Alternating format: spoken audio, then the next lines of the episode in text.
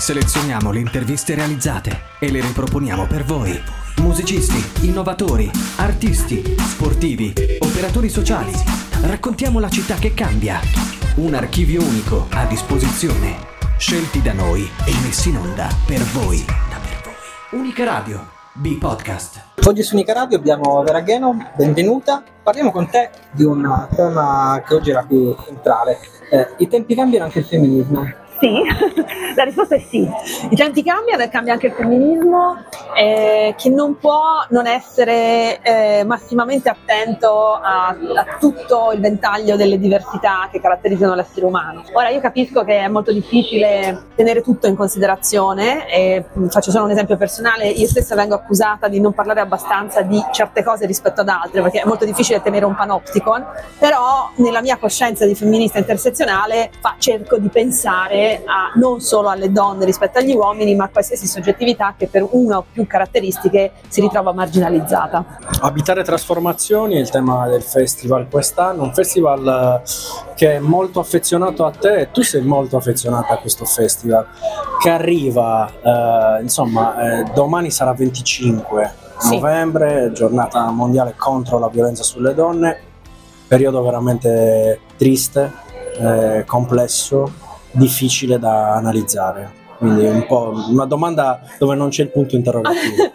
eh, però è tutto vero quello che hai detto, è un momento complesso e mi piacerebbe che non ci fosse bisogno ovviamente di un 25 novembre, ma che eh, la, la, il contrasto della violenza maschile sulle donne fosse diciamo tutto l'anno e poi non ce ne fosse neanche più bisogno, ma purtroppo al momento siamo in questa situazione. Eh, non è un momento particolarmente grave, nel, nel, senso che una donna muore per femminicidio ogni tre giorni in questo momento, quindi eh, è un momento molto lungo che è molto grave. Eh, quello casomai che sta succedendo adesso, anche eh, purtroppo grazie a una serie di morti veramente che ci toccano da vicino, eh, Giulia Tramontano prima, Saman Abbas ancora prima, Giulia Cecchettina adesso, forse stiamo iniziando come società a renderci conto che quello che stiamo facendo non è abbastanza. Eh, io mi avvio a, 20, a, questo 25 novembre con l'idea forte più che mai che il 25 non basta, cioè spero che questo si capisca anche dal modo in cui celebreremo questa cosa. Tutti sui social vogliono dare il loro punto di vista,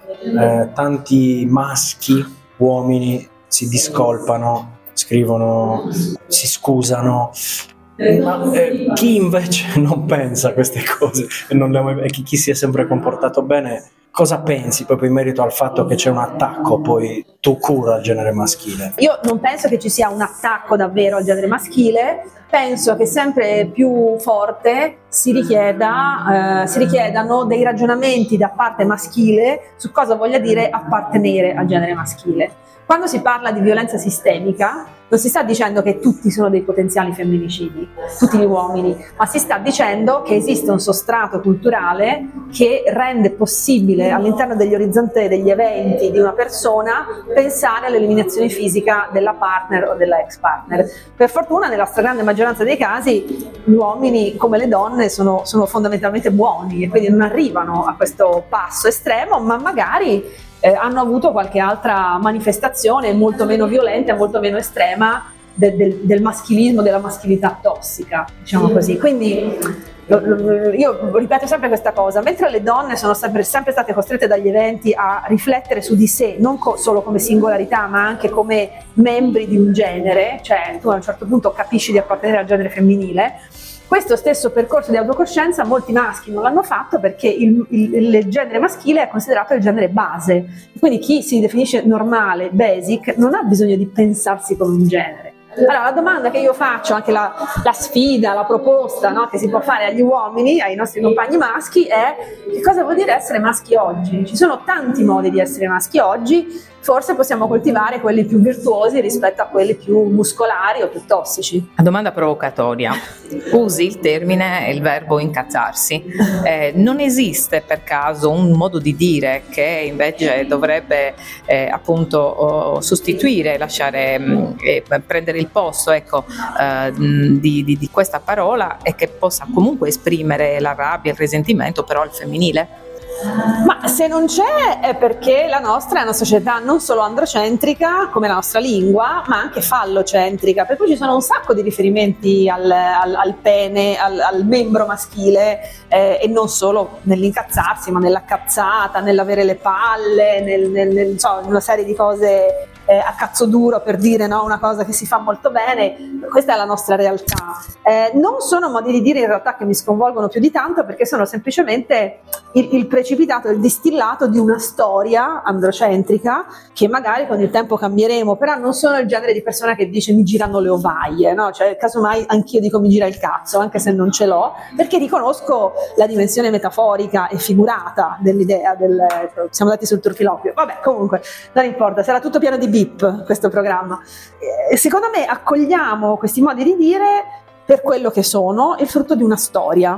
Dopodiché con calma, magari cambiando anche i rapporti di potere e quindi i rapporti linguistici eh, nel, nel, corso dei prossimi decenni, troveremo forse degli altri modi per dire le stesse cose. Mm, sempre a proposito del fatto che tu hai un'esperienza più che ventennale nel campo della linguistica, quanto hanno inciso le parole e le novità nella comunicazione, nel processo di trasformazione in senso femminile? Allora, ehm, secondo me la, mm, la, interpreto io la domanda in una maniera tutta mia. Dunque, noi normalmente eh, facciamo sempre um, un ragionamento polarizzato fra eh, lingua e realtà, quindi vediamo la lingua in sconnessione con la realtà e magari mettiamo anche in, eh, in contrasto le cose, no? cioè se mi occupo della realtà non mi occupo della lingua, se mi occupo della lingua non mi occupo della realtà. Eh, in, in, realtà questi due piani si alimentano a vicenda, quindi quello che vediamo a livello linguistico è un po' eh, il, la risultante di quello che sta succedendo nella società, ma a volte le parole che usiamo permettono di, eh, come si può dire, di essere complementari complementari a quello che sta succedendo nella, nella, società. Quindi le parole che usiamo e non usiamo ci servono per mettere meglio a fuoco determinati elementi della società in trasformazione. Eh, noi esseri umani conosciamo tramite la narrazione, quindi a seconda delle parole che usiamo possiamo cambiare la narrazione delle cose e se cambiamo la narrazione delle cose ci potrebbe venire voglia di cambiare le cose. Su Nicaradi abbiamo sentito Vera Gheno, grazie per essere rimasta con noi. Grazie a voi. Potete ascoltare questi e altri podcast su nicaradio.it, Spotify e Google Podcast. Ciao ciao! Noi selezioniamo le interviste e le riproponiamo per voi. Riascoltale su unicaradio.it o scaricale. Unica Radio.